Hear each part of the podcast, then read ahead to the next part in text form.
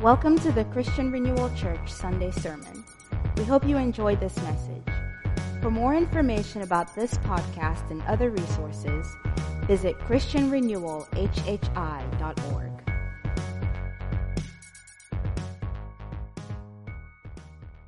We are uh, we're busy. Our our house closed on Friday, and I've been in Arizona on a missions trip on the Navajo reservation. And I uh, so when I got back, I missed my daughter's birthday, and so my wife said, um, "Why don't you take the girls to Chuck E. Cheese? They love Chuck E. Cheese. I hate Chuck E. Cheese." Uh, actually, I worked there in high school, my first couple years of college, and it was probably the worst experience of my life. If you can picture me in a big rat outfit dancing, you have seen it all. Um, and so I took the girls to Chuck E. Cheese, and um, I told Haley, just make sure you grab my bag. And she didn't grab my bag, y'all. So I got my big giant study Bible that I had with me. So I'm laughing, like trying to find everything in this big Bible. But we're going to be in 2 Timothy chapter 1. Let me pray over the word and we'll just kind of jump in. Lord, thank you for your word.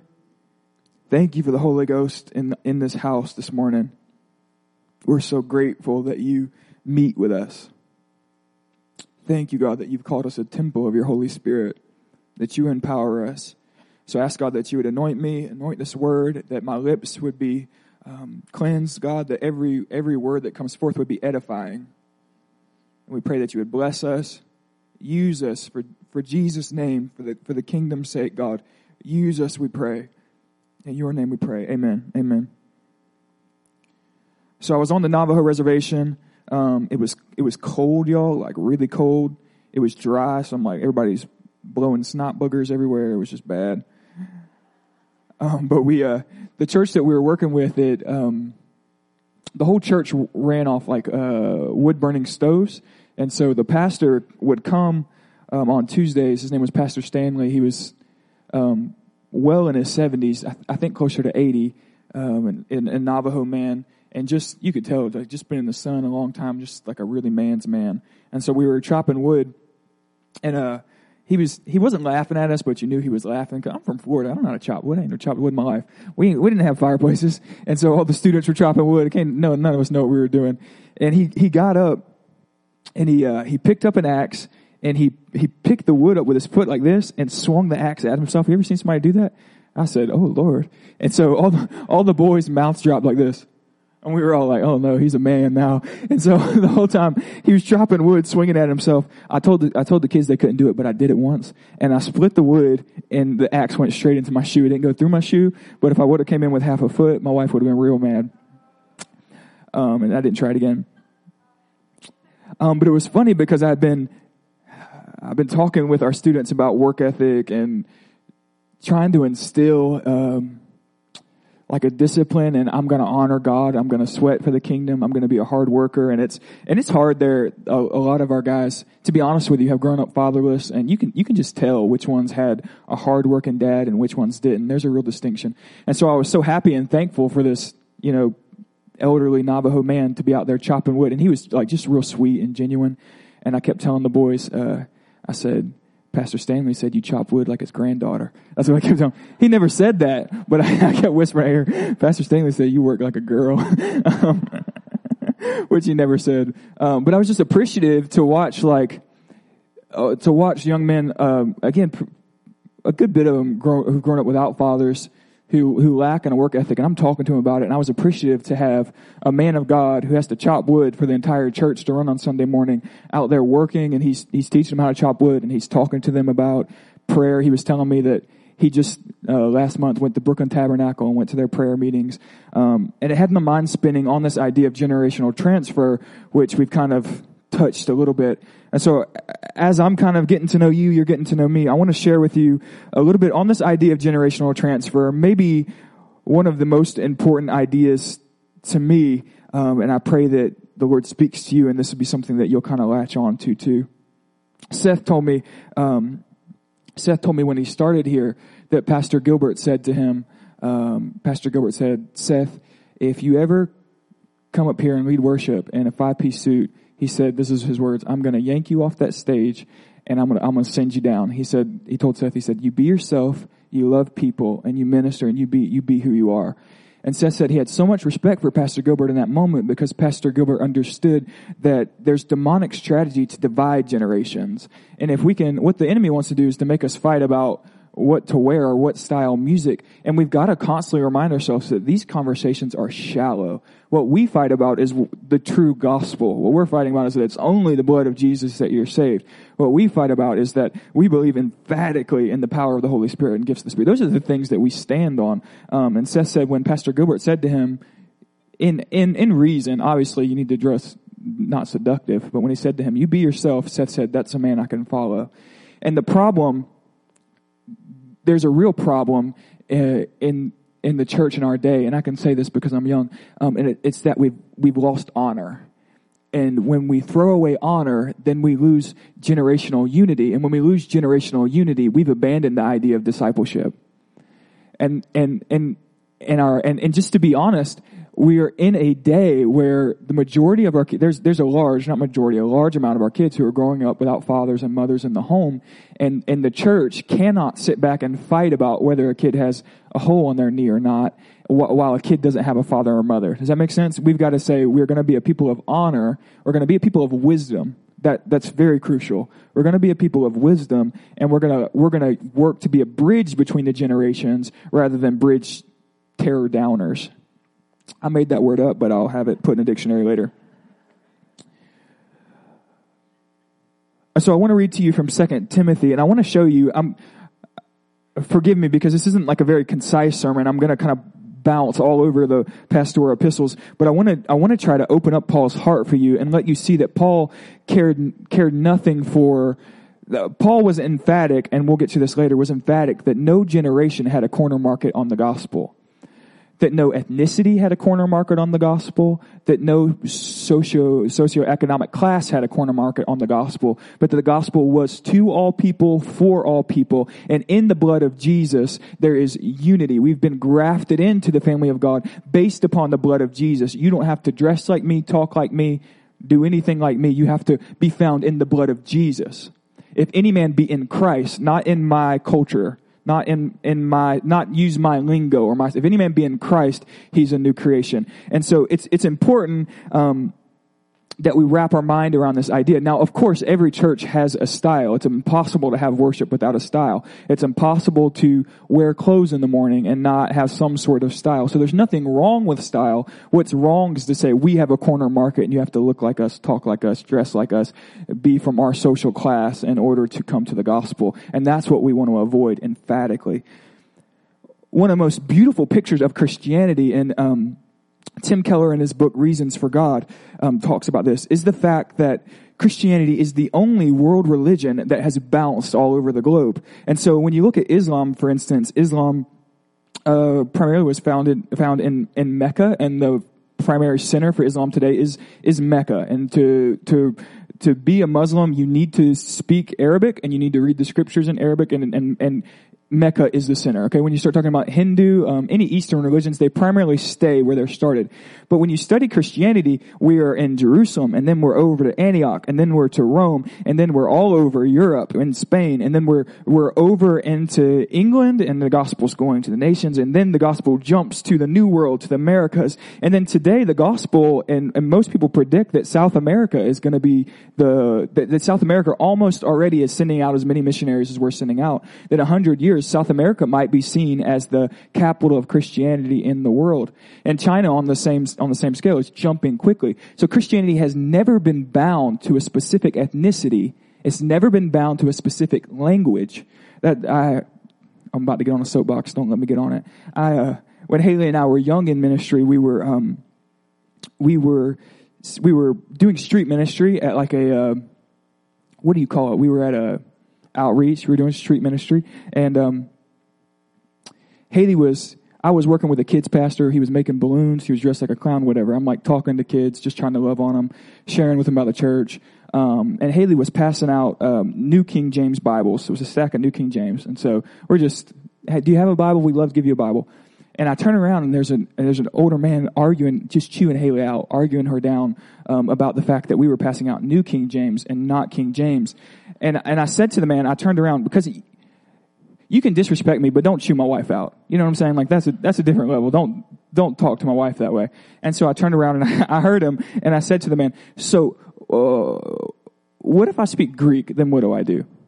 Like I have to, I have to learn to read English to read the King James when the scripture was originally written in Greek. And it came to King James because people like John Wycliffe paid their life so that the common people can read the scripture. And now you're telling me that because we've translated the scriptures into multiple languages so that people can read them, everybody needs to learn to read, read Old English and read the King James. Like this just doesn't make sense. What if I'm Greek and I speak Greek? Can I read the original manuscripts? Um, and, and what, what the King James only movement misses is the fact that the intention of Christianity from the start is that this gospel would be preached around the globe to the corners of the earth. And we have never, Christianity has never cared what social class you're from or what, what language you speak. Christianity has focused primarily that you bow your knee to Christ. You don't need to learn to speak English. Speak whatever language you speak. We'll get you the scriptures in that language. You bow your knee to Christ. Do you, do you catch what I'm saying there? So First Timothy, I want to read to you um, verses Uh, in chapter one, verses three through seven. Second Timothy, I'm sorry. Second Timothy, verses three through seven. Paul says to Timothy, he says, "I thank God, whom I serve, as did my ancestors, with a clear conscience, as I remember you constantly in my prayers night and day. As I remember your tears, I long to see you, that I may be filled with joy." I'm reminded of your sincere faith, a faith that dwelt first in your grandmother Lois and in your mother Eunice, and now I am sure dwells in you as well. For this reason, I remind you to fan into flame the gift of God which is in you through the laying on of my hands. For God gave us a spirit not of fear, but of power and love and of self control. Little context here. Um, if you have your Bible, flip with me. I'm, I'm flipping in the big Bible because I don't have my normal Bible. Um, in verse 4, or chapter 4, verses 6 to 8, Paul says to Timothy, I'm already being poured out as a drink offering, and the time of my departure has come. I've fought the good fight. I've finished the race. I've kept the faith. Um, and so scholars, it seems clear that Paul is telling Timothy that I am getting ready to die, that I'm sure my death is to come soon. Um, the church historian Eusebius said that Paul died during the reign of Nero, which puts it about this time frame. Um, and, and you remember in 1 Timothy chapter 1, Paul saying, um, to live is Christ, to die is gain. Um, I'm hard pressed between the two. So he's already contemplating death. Um, so he's writing to Timothy, realizing that his death is coming soon, and he's not concerned. Nowhere here do we really get this idea that Paul fears death, that he's concerned what's going to happen to, with his inheritance or with his money, if he even had any money. He's, he's not concerned with any, he's not self-absorbed. What he's concerned about is that Timothy carry the gospel well. And as he faces death, he's writing his son in the faith. And as he's facing death, he's concerned that his legacy continues that the churches are cared for. I thought it was beautiful that Micah spoke to you this morning about the passing of Billy Graham, um, because that was we didn't connect on that, but the idea of even in death advancing the gospel. And that's where Paul is here. He's, he's encouraging Timothy to fight the good fight, to stay faithful to the gospel, to preach it with clarity and with sincerity, and to not be bound by division, um, because he is concerned that the generation coming after him take the gospel further than he took the gospel. And this is the idea of generational transfer. It's not that any generational transfer is not that the older generation retire from doing any work for the gospel. It's that the older generation co-labors with the younger generation, teaches and trains the younger generation, and when they pass, they're still having ripple effects on the kingdom of darkness. They just leave a good dent in the thing. Do you catch what I'm saying? And so I am trying to be clear and hear me well. I have no intention that anyone be left behind. I have no intention of saying we're going to bring, we're going to solely focus on millennials and we're going to be a millennial church. I have no intention of that being our focus. I have every intention of us having a focus on generational transfer. We want to be a generational transfer church, and that means that every generation is honored and we're thinking past ourselves. We're thinking in a hundred years, what could still be going on for the gospel? So here's the idea no person be left behind. Every person leaves something behind. Does this make sense? We're not leaving or abandoning, abandoning any generation, but when every one of us gets dirt thrown in our face, we're still having ripple effects for the kingdom. When they put dirt in my face, I want there to be generations who can point to me and say, He taught me the gospel well. I want them to say, I heard him pray and I learned to pray. I pray that for every one of us in this room, when they put dirt in our face, there are ministries that are thriving that we foreran, ministries that, prayer meetings that we started that are still moving and rolling, that there's legacy. When Jesus says, uh, don't store up for yourselves treasure on earth where wrath and must, and rust destroy, where moth and rust destroy, but store up for yourselves treasure in heaven where thieves don't break in and steal. The idea is that you live solely for the kingdom, that you put all of your trust, all of your hope, all of your sweat, you put into the kingdom. And by doing that, you actually gain reward in heaven. And so our focus is kingdom. It's not me. It's not me sitting on enough, enough money or enough resources that I can be comfortable. My focus is on pouring myself, like Paul saying, I'm poured out like a drink offering so that the gospel continues to thrive. There are still people groups on the earth today that have never heard the gospel preached. We've still got work to do. We cannot be self-absorbed. We have got to, to, we've got to humble ourselves, value honor, and say, we, we cannot write off young people because their style's different. I have students who dye their hair purple and green and yellow. I don't know why they do it. I don't and I say, what in the world are you, what are you wearing? I don't know what you're wearing. And then I say, okay, are you praying?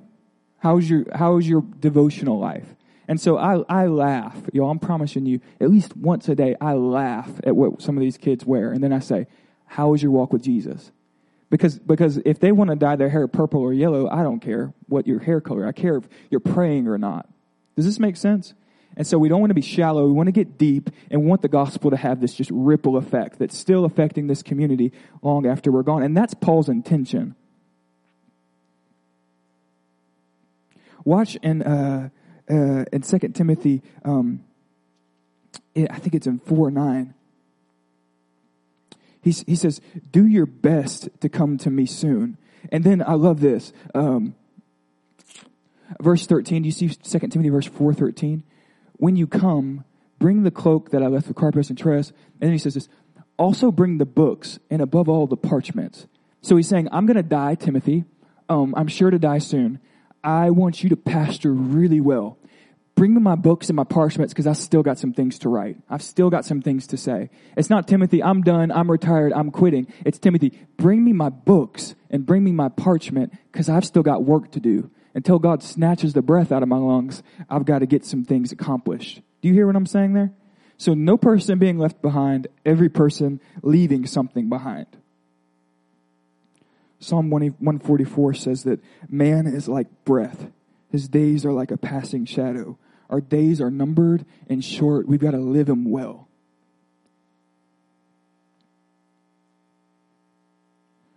So point number one, I want to show you just a few things.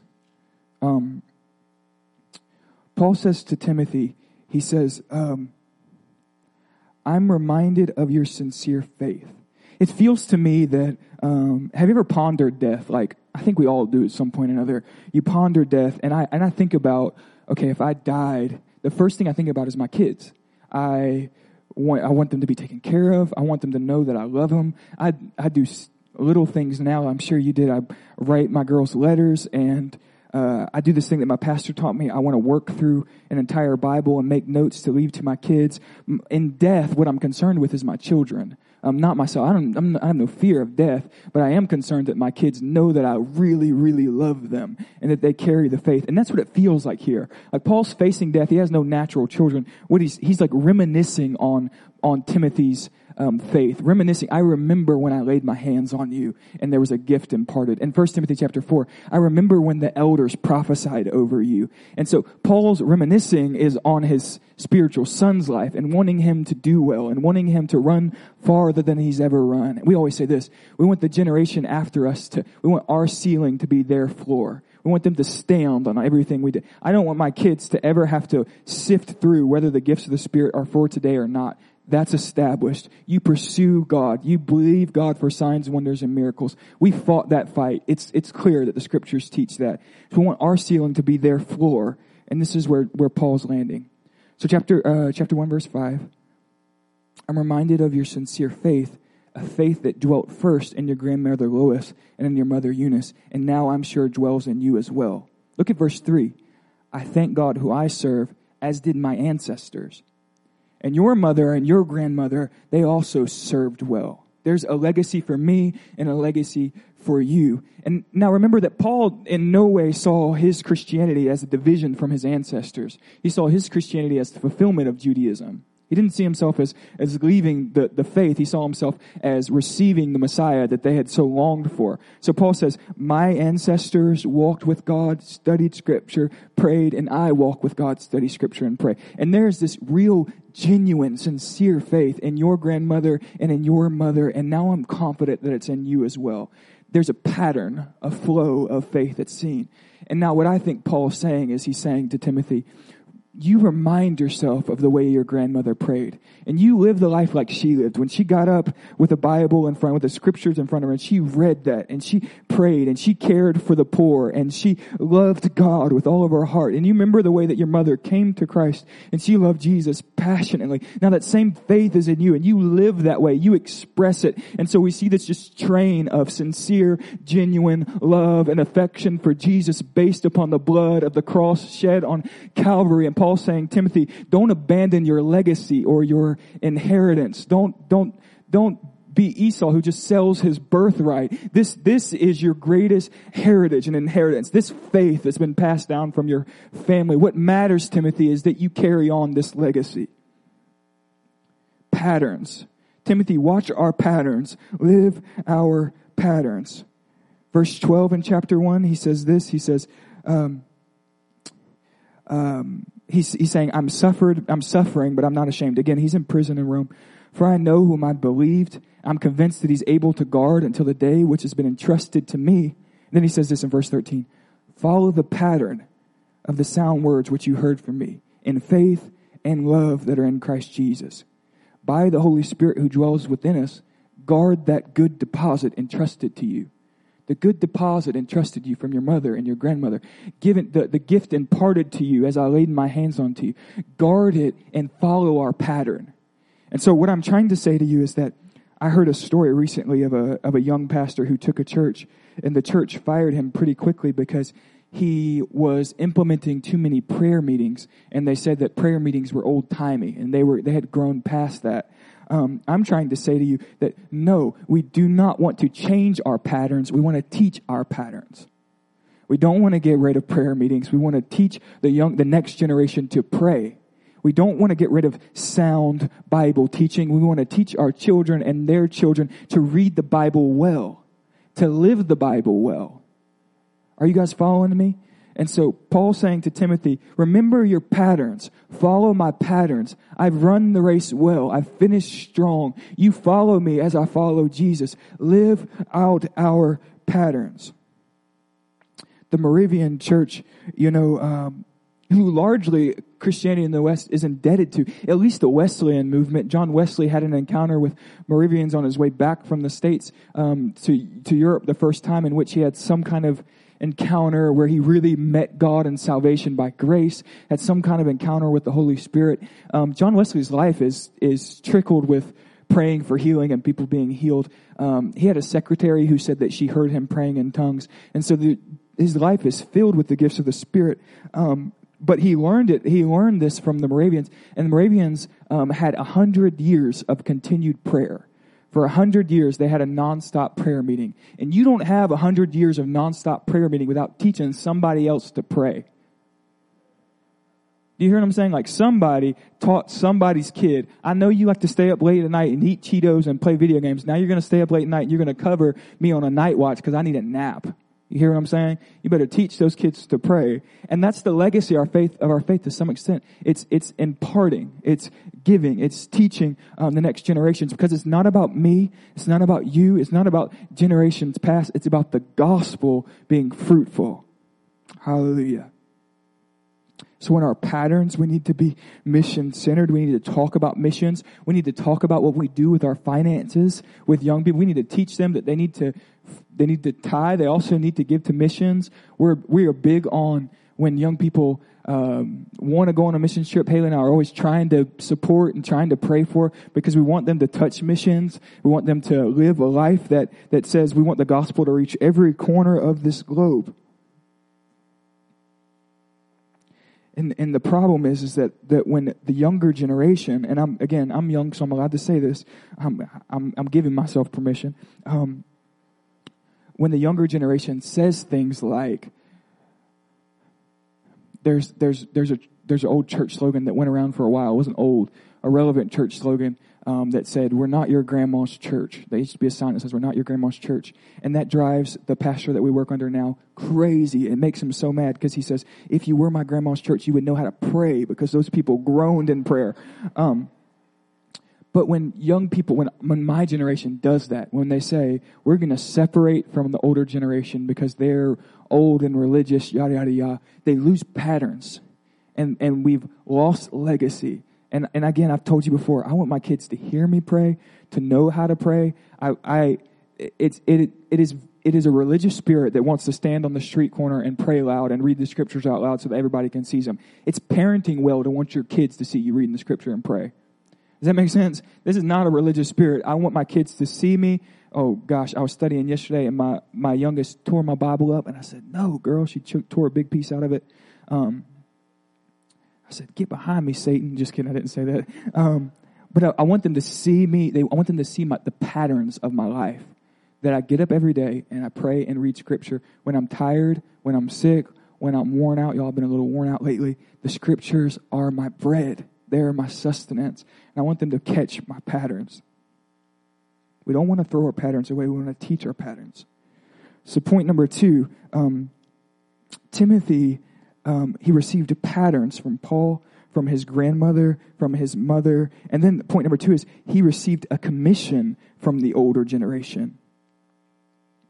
1 Timothy 4.14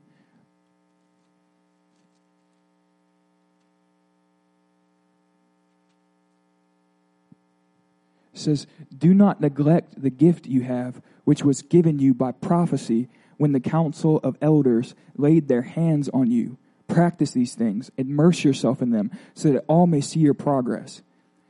And then he, remember he said in chapter 1 of, of 2 Timothy, he said, You fan into flame the gift of God which is in you through the laying on of my hands. So now Paul's telling Timothy, You have a gift that's been received through imparta- impartation, impartation, through impartation. Then he says, um, There's a prophecy over your life that you received when the elders put their hands on you. Your commission is from the generation above you. And so Timothy lives with this real sense of responsibility and authority because there are men of God before him who have commissioned him, who have said, There's a gift in your life, there's a calling on your life, we are behind you, we're supporting you, go and fulfill your calling. Um, First Timothy or Second Timothy chapter four one, Paul says to Timothy, "Look at this." He says, "I charge you." in the presence of God and of Christ Jesus, who is judge of the living and the dead, and by his appearing in his kingdom, you preach the word. Be ready in season and out of season. Reprove, rebuke, exhort with complete patience and teaching. So Paul's just told Timothy in chapter one that you have a spiritual gift that's been given to you through the laying on of the hands. Now I charge you in the presence of God and in the presence of Jesus, who will be your judge on the last day. You preach the word. You be ready in season and out of season. You reprove, rebuke, rebuke, exhort with complete patience. You fulfill your calling. I charge you in the presence of God. You do what God God has called you to do. It's a commission that came from a previous generation. He's obviously wrestling with fear. He's a young man. Timothy is pastoring the church of Ephesus, which church history tells us that um, the apostle John pastored at Ephesus, um, that Paul himself past, pastored at at Ephesus. Ephesus is the church where Mary, um, the mother of Jesus, was in her late years, and so Ephesus is an intimidating church. And, and, and Paul tells him, you were, you were not given a spirit of fear, but of boldness. I charge you. You preach the word. Do you feel the strength that Paul is impart? He's almost thrusting Timothy into his calling. I am behind you. These elders are behind you. We're commissioning you. You fulfill the work of God, which he's called you to. And then in 2 Timothy chapter 2, 2, he tells Timothy this. He says, um, and what you have heard from me in the presence of many witnesses, you entrust to faithful men who also be able to teach others. So now he's telling, he's telling Timothy this. You've been commissioned. You've heard my teaching. You've heard my exposition of scripture. You've heard the gospel clearly. Now we are commissioning you to teach others and to commission them. You are now sucked into this train of impartation, of legacy. You're sucked into this idea of generational transfer. And we command you that you do not, you not submit yourself to a demonic attempt to break the chain. We command you to pass this faith on to the next generation. It's the unity of the elders that support the calling of this young man. And trust the faithful men. Our eyes ought to be looking for the faithful to pass our ministries off to. We, and, and again, Paul hasn't quit yet. You understand? He's in prison, so he's not pastoring, but he hasn't stopped. He's still writing letters. He's not, he hasn't given up his ministry. He's been, he's been, um, he's he's had transitions in ministry, but he hasn't quit. He's still ministering, but he's passed on to Timothy. And Paul has made himself fruitful by bringing someone under him who can do things that he can't do. And when he eats the dirt, there's a man still preaching the gospel that he preached because Paul had enough wisdom to say, I'm going to love a younger man as a son. I'm going to teach him everything that I know. And Paul was a smart man, right? Incredibly intellectual, a, a teacher of teachers. And Paul taught Timothy well. You teach what you heard me teach. You stick to the, the scripture is God breathed, he tells Timothy in chapter 3 verse 16. It's God breathed. You preach it. You teach it. I'm saying this. I am, I am emphatically grateful um, for um, Bill and for Sue. I'm emphatically grateful for Pastor Gilbert's grace, for the elders' grace and love and honor for me. I didn't. Um, I didn't want to come to this church so that we can just focus on millennials and try to get the best media whatever. Uh, we, we were excited about this church because when we came here, we said, these are people who care about generational transfer. And these are people who will disciple. And these are people who will bring young people under them and teach them to pray and teach them to read the scriptures and teach them sound doctrine. And this can be a church that's not caught up in just the now, but that thinks about generations far to come. Do you understand what I'm saying? I'm, I'm, I'm, teach, I'm teaching this because I want you to hear my heart. My heart is, is that no one be written off, but that everyone leave a legacy behind. Our eyes ought to be looking for the faithful. Um, there's, there's no room in the kingdom of God for competitiveness. For heaven's sake, we've got plenty of work to do. We can use all the help we can get. It's, seriously, there are, there are people all around the earth who haven't heard the gospel. It's crazy for any minister to be competitive, to try to, try to build a corner market. This is my ministry. You stay, you stay down there. The, the scripture says uh, in Ephesians chapter 5 that the apostles, prophets, evangelists, pastors, and teachers, their job is to equip the church to do the work of the ministry. So the elders of this church and the pastors of this church, our job in unity is to say we are going to do everything we can to equip this congregation to, to leave a stinking legacy, to leave ministries all around the city. We're going to do everything we can to help the congregation fulfill their calling that's put on their life. And the last point, this is really, really, I'm going to wrap this up quick. Um, so Paul again, he says that um, Timothy, you need to fan the flame, the gift of God, which is in you through the laying on of my hands. And so there's been this impartation of gifting. Paul saying that I prayed for Timothy and that there was a transfer of spiritual giftings that he now walks in. He's telling Timothy, you don't lack any sus- you don't lack any gifting. You need to stir the thing up. There's nothing that you're that you're in need of. You have it all within you. You stir it up.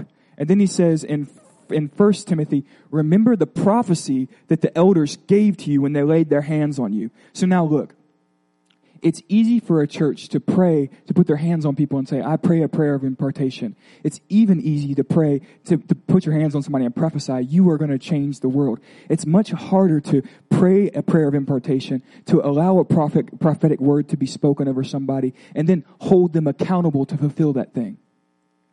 Okay, so watch. He's not just given a spiritual gift, he's held accountable to fulfill his calling. He's not just prophesied over, but Paul's saying, Do you remember what the elders prophesied over you? You have to fulfill that prophecy. You've got to walk in it. So look, when Paul and Barnabas are in the church at Antioch, the Holy Spirit said to the church, Set aside Barnabas and Paul for the work that I've called them to. And then this is what the church did. They gathered some money and they set apart Paul and Barnabas and they said, get doing what God's called you to do. They didn't say, we care about numbers, so we need to keep everybody we can keep. They didn't say, you're going to stay submitted to us. You are going to be our, min- you're going to be our little minions and do everything we tell you to. What they said was, Paul and Barnabas, the Holy Spirit said, you're called to a work. We're going to raise money and we're going to send you off to do what God's called you to do. So it's prophecy and, uh, holding accountable to fulfill what God's called them to do. And that takes much more diligence because it's easy to to to um, to fast food prophesy. You know, to just walk and say the Lord's going to use you to shake the nations. The Lord wants to use you to missions. And now, look, I believe that all prophecy should be be judged and be tested. But if the elders of a church and there's a young person who says, I feel like God's calling me to missions, and the elders of the church agree that it seems the Holy Spirit is saying that you're called to missions, it's much different to keep holding that young person and saying, okay, what are you doing to take steps to fulfill your call? How can we help you? We can't force anybody to do anything, but we can come alongside and push people into what God's called them to do.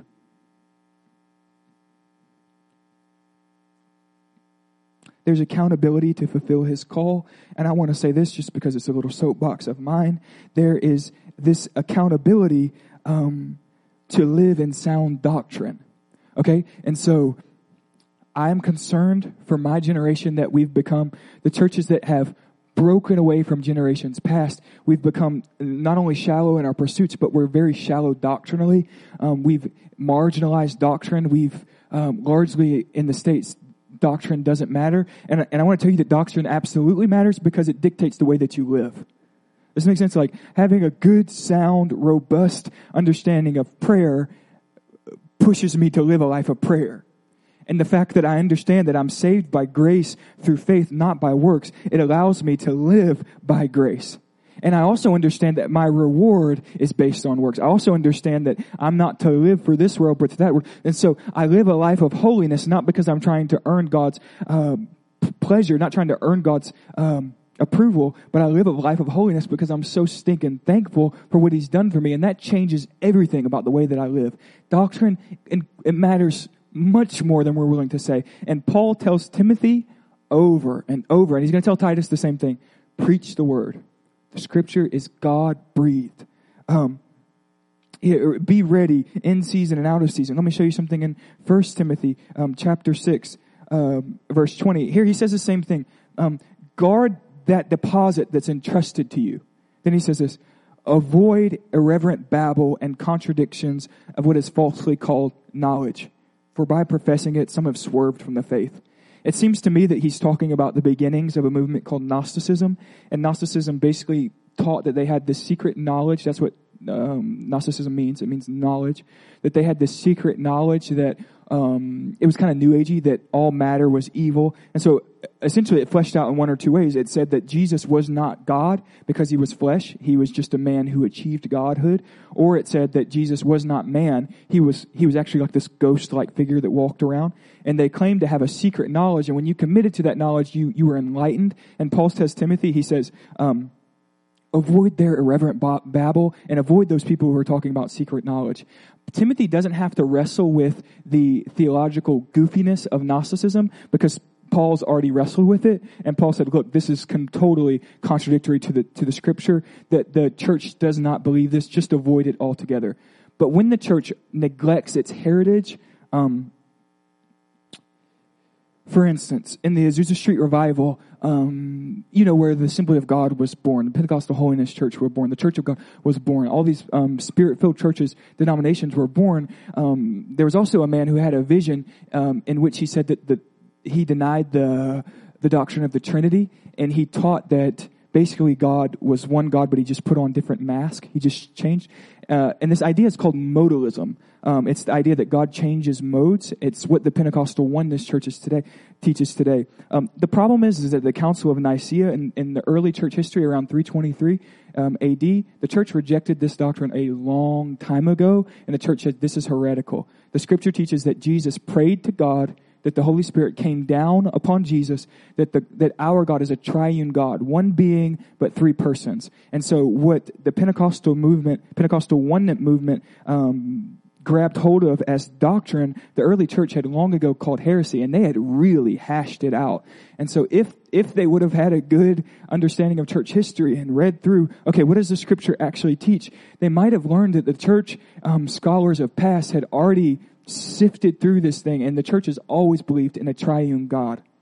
Do you understand that, that there's, I'm saying that I want to challenge us to even dig farther back and I think that every pastor today ought to be familiar with Luther and ought to be familiar with Calvin and ought to dig through Augustine and some of the church fathers and understand what the church taught and what the church believed. Um, for instance, the early church believed that the book of Revelation was written by John because John pastored uh, or, or, led a young man named Polycarp, and we have Polycarp's writings which say that the Gospel of John was written by John, that the book of Revelation was written by John. And so there, there is a legacy of faith, and there's clear doctrine that's been taught throughout generations. Not to say that there's ever been need for reform, but I'm just saying that historical context and, and not falling to the pride that says, I know everything but that I can learn from the generations before me, it, it creates a platform for sound doctrine. Do you understand what I'm saying? And so, so for me, I, I am, I'm constantly trying to read and trying to understand. Um, this month I've been on Dr. Martyn Lloyd-Jones all month, um, uh, pastored Westminster uh, Chapel in London. Um, been listening to him every night as I fall asleep, trying to learn from what the man understood about, about scripture and how he understood it and allowing people to teach always holding to that this thing is infallible. And so the ideas of um, the Reformation were this: the Scriptures are infallible. The Scriptures are our authority. If we have a, if we have a, um, if we have a contradiction amongst each other, we reason through the Scriptures until we find the truth. This is the idea of the Protestant Reformation. So it's, it's helpful to not throw away the past 2,000 years of Christianity and say everyone else is ignorant and they didn't understand what we understand, and to say, okay, teach me what you learned from the Holy Spirit. Teach me what you know. And, and, and honesty, and, and to be rather honest, um, arrogance and pride have robbed us from our inheritance, from our inheritance, um, robbed us from our heritage, it's, it's arrogance that have led us to shallow doctrine and to shallow teaching. Um, and, and it's what we need is to embrace honor. What we need to is um, love each other, to honor our past, to honor the people coming before us, and through honor to create a bridge that the Holy Spirit can teach, the Holy Spirit can lead, and we can reach a place where we're not still wrestling with modalism, which was dealt with in 323, but we're spending our time and energy preaching the gospel to people who need to hear it. Avoid the secret knowledge. Follow, uh, fulfill your ministry. Do it with sincerity. Do it with excellence.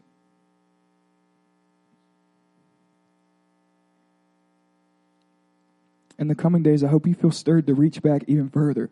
I hope you feel stirred to be reminded of your grandparents' prayer lives.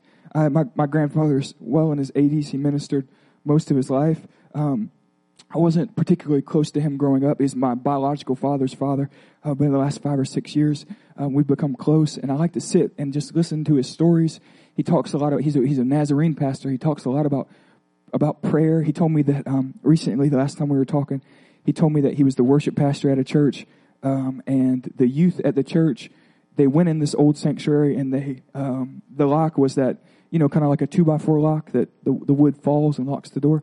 And they locked the sanctuary up and they said they said to God they said God we will not open these doors until the Holy Spirit falls with power and, my grandfather was telling me that um, the pastor showed up that the choir leader showed up everyone showed up for church and they were knocking on the door banging to get in but the kids made the, the church stand outside for two hours before they felt like the Holy Spirit came in power and then they thrust the doors open and said come in the Holy Spirit is here um, I'm not saying that's a good idea, okay? I'm not saying that I'm going to lock the doors on you. Uh, but I am saying that there's something to be heard and learned as we listen to men and women of God who've gone before us. Does that make sense? As we steward the testimony of God, um, my heart is stirred to prayer, and I've learned things uh, about prayer, not because I am smart or not because I have this great anointing or not because God loves me more than anyone else. Most of what I've learned is, is because, because I had pastors at a young age who said, look, you need to be humble and you need to be teachable. Um, and so I'm saying that through the generations, we want to teach our patterns. We want to commission. We want people to feel empowered and to feel like there's authority and people behind them. And then we want to hold them accountable to fulfill, fulfill what God's called them to do. And, and, and I'm not saying that anyone gets to quit. Um, I'm saying that we keep doing what God's called us to do until they put dirt in our face, but we leave something behind us. You guys understand what I mean? Um, and of course, there may be transitions. Don't hear me say if you're tired or God's asking you to do something else. Don't hear me say that you can never transition. But I, but what I am saying is that you need to be faithful to what God's called you to do. Um, and our goal is that every one of us leaves something behind us. So, in conclusion, I'm going to wrap this up for you. No generation has a corner market on the church or the gospel. We're not after a millennial church, nor uh, uh, our goal is not to be super old timey either. Our church is to be who we are. Our goal is to be who we are as people, to love people, and to pass off the sincerity of the faith. We want to be a multi generational church, a church that reaches every generation. The next generation might come in here with rainbow hair. I don't know. They might do something crazy. But our goal is to teach them not to dye their hair back the normal color, although if we can, hallelujah. Our goal is to teach them to pray and to read the scripture. Right? Do you guys understand what I'm saying?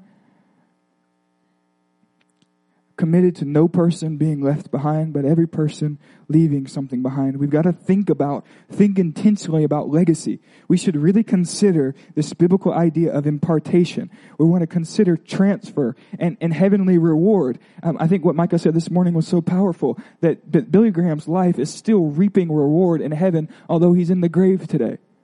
And, and I think that's the kind of lives we want to aim at. That's the kind of church we want to be. We want, uh, we want to, we want to be in the grave, in heaven, and, and still piling up all of our rewards because there's still this ripple effect of gospel, clear gospel preaching and the power of the Holy Spirit coming forth from this community. And the, and the final thing I want to say is this, um, the design of spiritual fatherhood is expressed in this way. Tim, Paul is dying. He's getting ready to die. He's getting ready to be martyred, and he's concerned with Timothy. What what Timothy's doing, how Timothy's doing. I've probably said to you before, I love the scripture that says, Timothy, make sure you drink a little wine for your stomach because you have a frequent ailment. Paul's even concerned with his physical well-being. It's his, it's it's a son. But in the natural idea of father sonship, by Paul being concerned with Timothy fulfilling his commission, he's actually furthering his own commission. So there's a natural pattern. We, we love the next generation and teach them well. We father, we pastor. But in that, the natural outcome of that is that the gospel keeps moving, that we're still having effect. We're still, we're, we're still call, causing hell a, a headache long after we're gone that the demonic powers are still being wrestled down by the by the the word that we've taught, by the songs that we've sung, by the prayers that we've we've taught people to pray, that there's still um, principalities being cast down by the gospel and by those prayers, even though we're not around anymore. So Paul is still fruitful today because he poured himself into young people. He refused. He, he refused. Um, yo, my brain is tired. I've been, I've been, I've been about a month and a half without a, without a weekend off, and my brain is tired and my words are slipping. Um, but he refused to allow generational differences to rob him of leaving a legacy. And, and that's the kind of people I suggest we be. Does that make sense? All right. Would you stand to your feet? And, and I want to just pray into this for a moment. Um, as always, I'm going to ask the prayer team to come forward. You're welcome to come forward and receive prayer. If you're sick, if you just need to connect with Jesus, if you're unsure, if you've actually received Jesus as your Savior, you're always welcome to come forward. So as I pray, a prayer team, if you guys will come forward. Um, but let's pray into this for a minute. Holy Spirit, we ask that you would use us. God, in Jesus' name, teach us honor. We refuse to get caught up on any shallow tension, Lord. We refuse to allow fleshy things uh, to rob us of of leaving a legacy.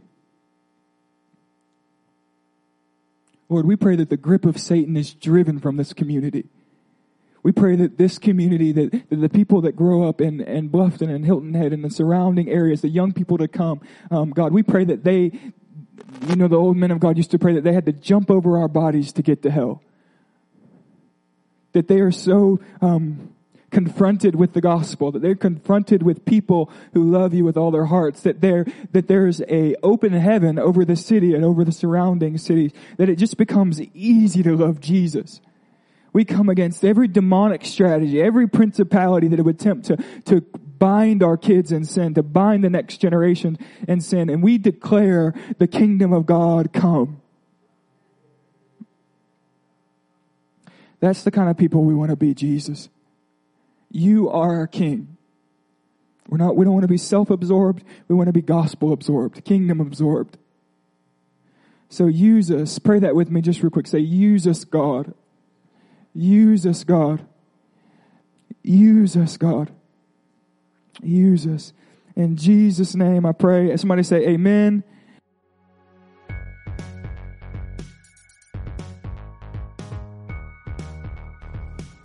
Thank you for listening to this Sunday's sermon. Be sure to visit ChristianRenewalHHI.org for more resources.